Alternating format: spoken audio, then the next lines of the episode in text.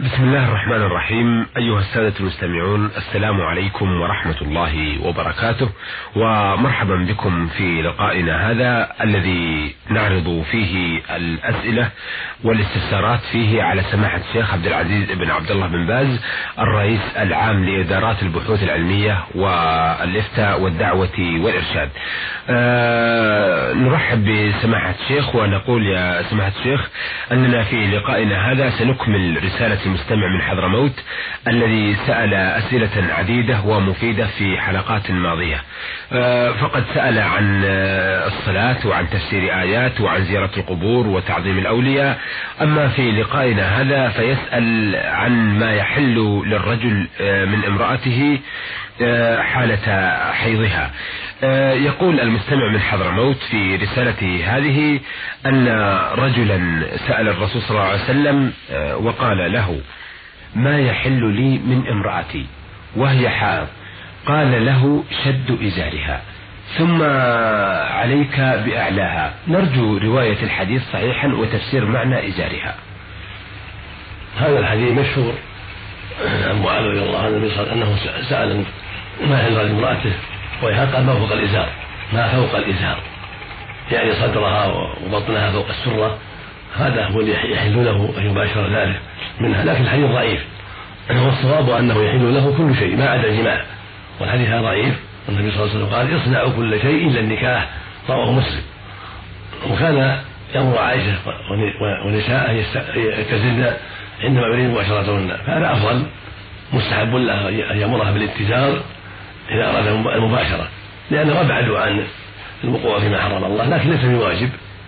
الواجب تجنب الوطء فإذا تجنب الوطء فلا بأس أن يباشر بدنها ولو مس فخذها أو مس فرجه فخذها لا يضر.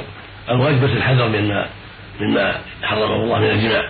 وإذا أمرها بالاتزار فهو أفضل حتى يكون أبعد له عن الوقوع في المحرم. ولهذا كان النبي يأمر أزواجه عليه الصلاة والسلام أن يعتزلن فيباشرهن عليه الصلاة والسلام كما أخبرت عائشة رضي الله عنها وغيرها. ولكن المحرم هو الجماع. لقوله فيما رواه مسلم عن أنس رضي الله عنه أن النبي عليه السلام قال اصنعوا كل شيء إلا النكاح. يعني الجماع. اصنعوا كل شيء إلا النكاح يعني الجماع. كان اليهود تغلو في هذا في حرم المرأة لم يواكهوها ولم يشاربوها ولم يراجعوها في في الفراش من غلوهم فأنكر النبي عليه الصلاة والسلام وقال اصنعوا كل شيء إلا النكاح إلا الجماع نعم.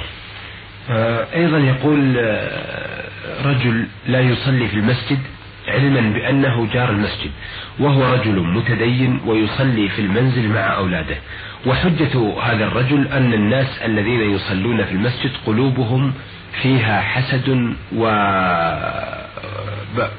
أو غيظ فما حكم ذلك وفقكم الله. هذا الرجل قد أتى منكرا فإن الصلاة في البيت لا تجوز. والواجب على المؤمن أن يصلي مع الناس في المساجد في الجماعة. قال النبي صلى الله عليه وسلم من سمع النداء فلم يأتي فلا صلاة له إلا من عذر. هذا وعيد شديد.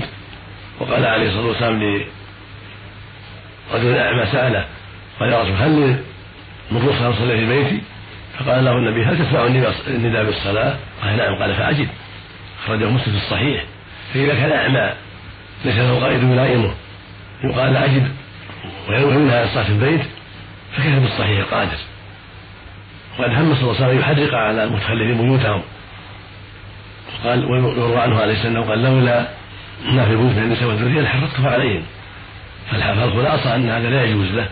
يصلي في البيت بل عليه يصلي مع الجماعه ولو كان في الجماعه من زعم أن فيهم حسدا أو كذا لا يمنع هذا.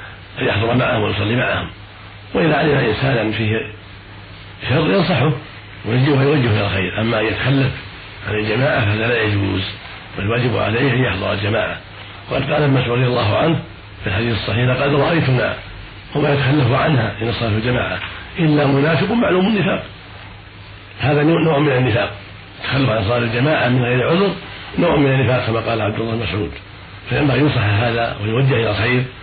ويحذر من عمله السيء هو تخلفه في البيت عن صلاة الجماعة. الله المستعان. نعم. أيضا يقول هل يوجد يقول في حضرموت عندنا توجد مساجد للنساء ملاصقة تماما لمساجد الرجال حيث تصلي فيها النساء الفرائض وقد رسم في الورقة جزاه الله خير رسما يوضح المسجدين. والسؤال هو هل للنساء مساجد؟ يعني في مؤخر المسجد محلات إي نعم لأن وضع لا على يسار المسجد رسمه على يسار المسجد محاذا لمحراب للمحراب أو يقصر على المحراب شيئا بسيطا. ويقول آه، أيضا يوجد باب يفصل مسجد النساء عن مسجد الرجال. وفيه تقوم الصلاة وحينما تقوم الصلاة يفتح الباب وتصلي النساء مع الرجال. الباب الذي بين المسجد وبين مسجد النساء.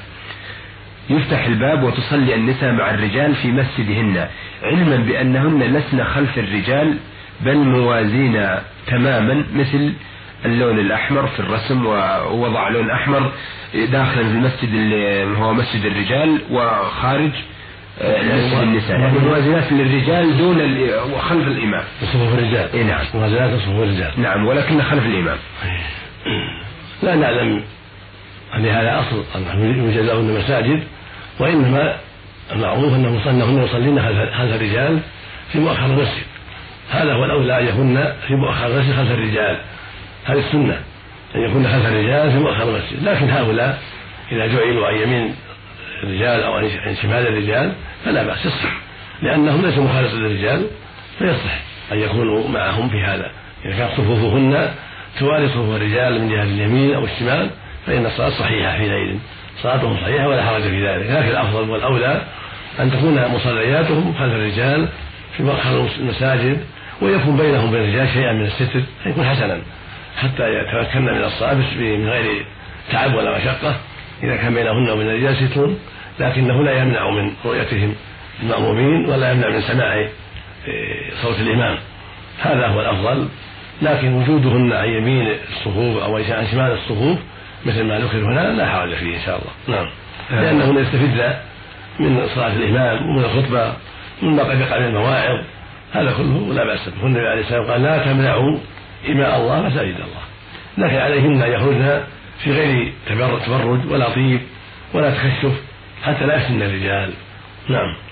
آه، أيضا هذا سؤال ومهم جدا لأنه يرد لنا كثير من الأسئلة والاستفسارات حتى أنه معي الآن أكثر من 12 آه، رسالة. آه، حول التبول بعد الجماع. يقول هل يجب على الرجل أن يتبول بعد الجماع وقبل الوضوء والغسل؟ مع الدليل وفقكم الله وجزاكم عنا ألف خير.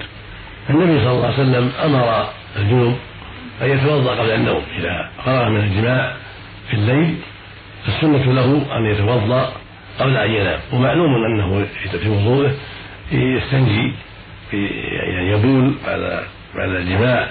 ويستنجي ثم يتوضأ وضوء الصلاه ولا أعلم شيئا فيه النص على البول وإنما هذا تابع. إذا قام إذا فرغ من جماعة شرع له أن يتوضأ. ومعلوم أن الذي يريد الوضوء لا بد أن يغسل فرجه عما أصابه ويحصل البول حين يتبول ويستنجي ثم يتوضأ وضوء الصلاه أما شيء منصوص عن البول خاصة فلا أعلم له أصلا ولكن المشروع له أنه يستنجي يبول بعد ما يخرج من حاجته إذا ذهب للوضوء يبول ويستنجي ويصل أثر ما أصابه من الأذى ثم يتوضأ وضوء الصلاة كما أخبرت عائشة رضي الله عنها كان النبي صلى الله عليه وسلم إذا فرغ يغسل فرجه ثم يتوضأ وضوء الصلاة ثم ينام ويغتسل في آخر الليل في الغالب عليه الصلاة والسلام. وربما اغتسل في أول الليل لكن الغالب أنه يغسل فرجه ويتوضأ وضوء الصلاة ثم ينام. وقد أمر بهذا عليه الصلاة والسلام سأله عمر فأمر عليه الصلاة والسلام الجنوب أن يتوضأ ثم ينام. نعم. آه سؤاله الثالث عشر والأخير في هذا اللقاء ويقول فيه هل يوجد دعاء يقوله المصلون مع الإمام بعد الصلاة مباشرة وجهرا؟ لأن في بعض الأقطار الإسلامية إذا سلم الإمام آه أخذ في الأدعية والمصلون يقولون معه. هذا شيء لا أصل له. ولا نعلم لهذا أصلا في الشرع. كون الإمام والمامون اذا سلموا يدعون ويرفعون ايديهم بالدعاء بعد الفريضه هذا لا أصل له. لا بعد العصر ولا بعد الصبح ولا في غير ذلك. وإنما إذا سلم يقول أستغفر الله أستغفر الله أستغفر الله. اللهم أنت السلام ومنك السلام تباركت يا ذا الجلال والإكرام. ثم يقول ثم ينصرف الإمام إلى المأمومين يعطيهم وجهه. ثم يقول هو غيره لا إله إلا الله وحده لا شريك له. له الملك وله الحمد وهو على كل شيء قدير. لا حول ولا قوة إلا بالله. لا إله إلا الله ولا نعبد إلا إياه. له النعمة وله الفضل وله الثناء الحسن. لا إله إلا الله مخلصين له الدين ولو كره الكافرون. اللهم لا مانع لما أعطيت ولا معطي لما ولا ينفع إلا الجد منك الجد. هذا هو المحفوظ عن النبي صلى الله عليه وسلم. روى بعضه ثوبان وروى بعضه مغيرة بن شعبة.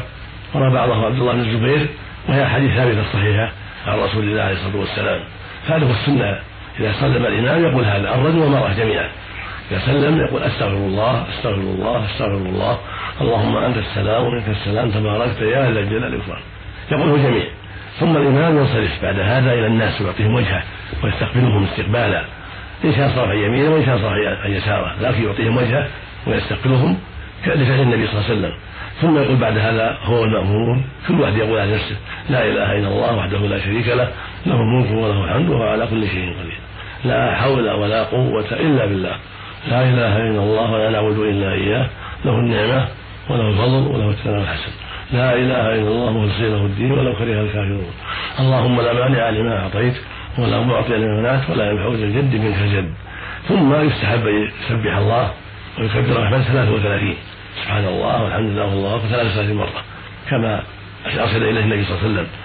هذه تكون 99 إذا قال سبحان الله والحمد لله والله 33 تكون 99 ثلاثة تسبيحة ثلاثة تحميدة ثلاثة تكبيرة. هذه 99 ثم يقول ثانية لا إله إلا الله وحده لا شريك له له الملك وله الحمد وهو على كل شيء قدير. رواه مسلم في الصحيح هذا عن النبي صلى الله عليه وسلم وقال إنها تغفر الخطايا بهذا الذكر. المقصود أن هذا سنة. بعد الصلاة يقوله الإمام والمأموم والمنفرد الرجل والمرأة. ويستحب مع هذا أن يقول بعد ذلك أن يقرأ بعد هذا آية الكرسي. الله لا إله إلا هو الحي القيوم. وكذلك بعد هذا يستحب قراءة قل هو الله أحد والمعوذتين بعد كل فريضة. لكن في الفجر والمغرب يكرر قل هو الله أحد والمعوذتين ثلاث مرات. يعني يقرأ قل هو الله أحد والمعوذتين ثلاث مرات في الفجر وفي المغرب كما جاءت في السنة. هذا المشروع. أما رفع الأيدي والدعاء الجماعي بين الإمام والمأمومين في الفجر أو في العصر أو في المغرب أو في أي وقت هذا لا أصل له. وهو من البدع فلا يجوز فعله. لكن إذا دعا الإنسان في نفسه بينه وبين نفسه بينه وبين ربه من طرف يدين بعد الصلاة فلا بأس بينه وبين نفسه. جاءت أحاديث تدل على هذا المعنى وأنه كان يدعو بعض الأحيان عليه الصلاة والسلام بعد هذا الذكر. فلا حرج في ذلك إذا أتى بهذا الذكر ودعا بعد ذلك بينه وبين نفسه مثل اللهم اغفر لي ما قدمت وما أخرت وما أسررت وما أعلنت وما أسررت وما أنت اعلم مني أنت المقدم وأنت المؤخر لا إله إلا أنت. جاء في بعض الاحاديث أنه يقولها بعد السلام. كذلك اللهم اعني على ذكرك وشكرك وحسن عبادك إن قالها قبل السلام هو أفضل وإن أتى بها بعد السلام وبعد الذكر فلا بأس. فالحاصل أن هذا يفعل بعض الناس من رفع الأيدي الجماعي بين الإمام والمأموم بعد كل صلاة. لا نعلم له لا نعلم له أصلا بل هو فيما نعتقد من البدع كما نص عليه يوم من أهل العلم رحمه الله عليهم. آه ما دمنا في الذكر بعد الصلاة؟ آه، أيضا آه، هناك حديث يا سماحة الشيخ وهو الذي رواه ابن مسلم التميمي أن الرسول صلى الله عليه وسلم قال له إذا صليت الصبح فقل قبل أن تتكلم اللهم أجرني من النار سبع مرات. وكذلك قال له بعد صلاة المغرب. نعم هذا رواه داود ولا بأس به. بعضهم جرحه لأن التابعي فيه جهالة. نعم. ولكن إذا فعل الإنسان حسن إن شاء الله. لأن الغالب على التابعين الخير. نعم. فلا بأس إذا قال بعد الفجر والمغرب اللهم الناس سبع مرات حسن إن شاء الله. نعم. نعم. آه يقول المستمع من حضرموت في آخر رسالته شكرا جزيلا واسمحوا لنا على هذه الأسئلة.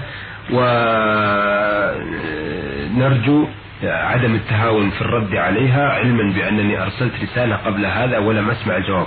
آه، نحن يا أيها المستمع لا نتهاون بأي رسالة ترد ولذلك أذعنا هذه الرسالة وقد اشتملت على أربعة عشر سؤالا واستغرقت أكثر من حلقة.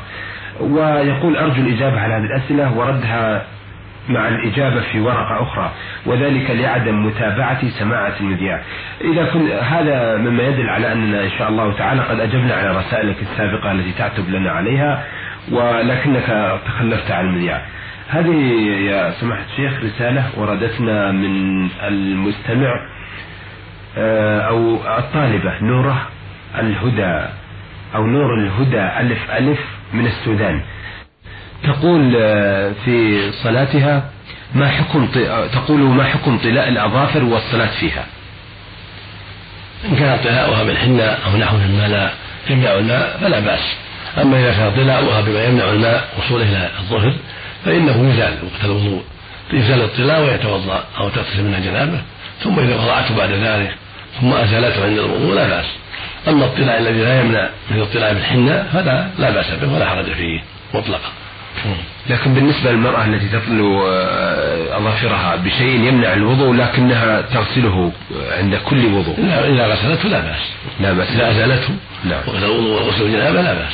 وغسل الحيض أيضا نعم. أيضا هناك سؤال آخر آه، فيه ما حكم الصلاة في الأظافر الطويلة؟ آه، على كل حال ما ينبغي بقاء الأظافر طويلة. الرسول صلى الله عليه وسلم أمر بقصها. وظهر الأوامر الوجوب فالواجب قص الأظافر قص الشارب نتف الإبط حلق العانة قد ثبت في الحديث الصحيح أن النبي عليه الصلاة والسلام وقت للناس في قص الأظافر وفي قص الشارب وفي نتف الإبط وحلق العانة أنه يترك أكثر من أربعين ليلة.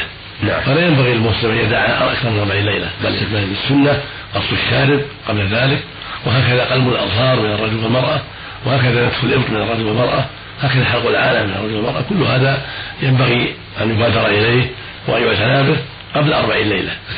فالرجل يقص شاربه ويقدم أظهاره وينتف إبطه ويحلق عانته والمرأة كذلك تقدم أظهارها تنتف إبطها تحلق عانتها أو تزيل العانة بشيء من أدوية كالرجل سواء. هذه سنة مؤكدة. نعم. وقد يقال بالوجوب لأنه وقت لنا في ذلك أربع أكثر ألا ندع هذا أكثر من أربعين ليلة. نعم. والرسول جاءت عنه الأوامر.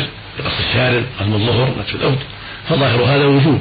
ولا يجوز أن تترك على وجه يسوي الحال ويعد طويلا عرفا لأن هذا خلاف السنة الثابتة عنه عليه الصلاة والسلام. نعم. وما يفعله بعض الناس من تطويل الأظافر هذا منكر لا وجه له.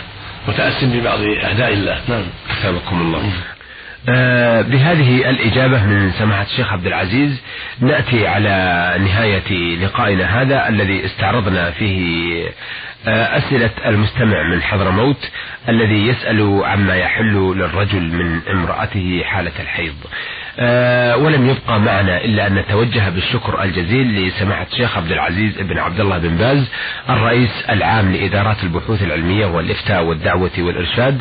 كما نشكركم أيها الأخوة وإلى أن نلتقي بحضراتكم إن شاء الله تعالى في لقاء قادم. نستودعكم الله والسلام عليكم ورحمة الله وبركاته.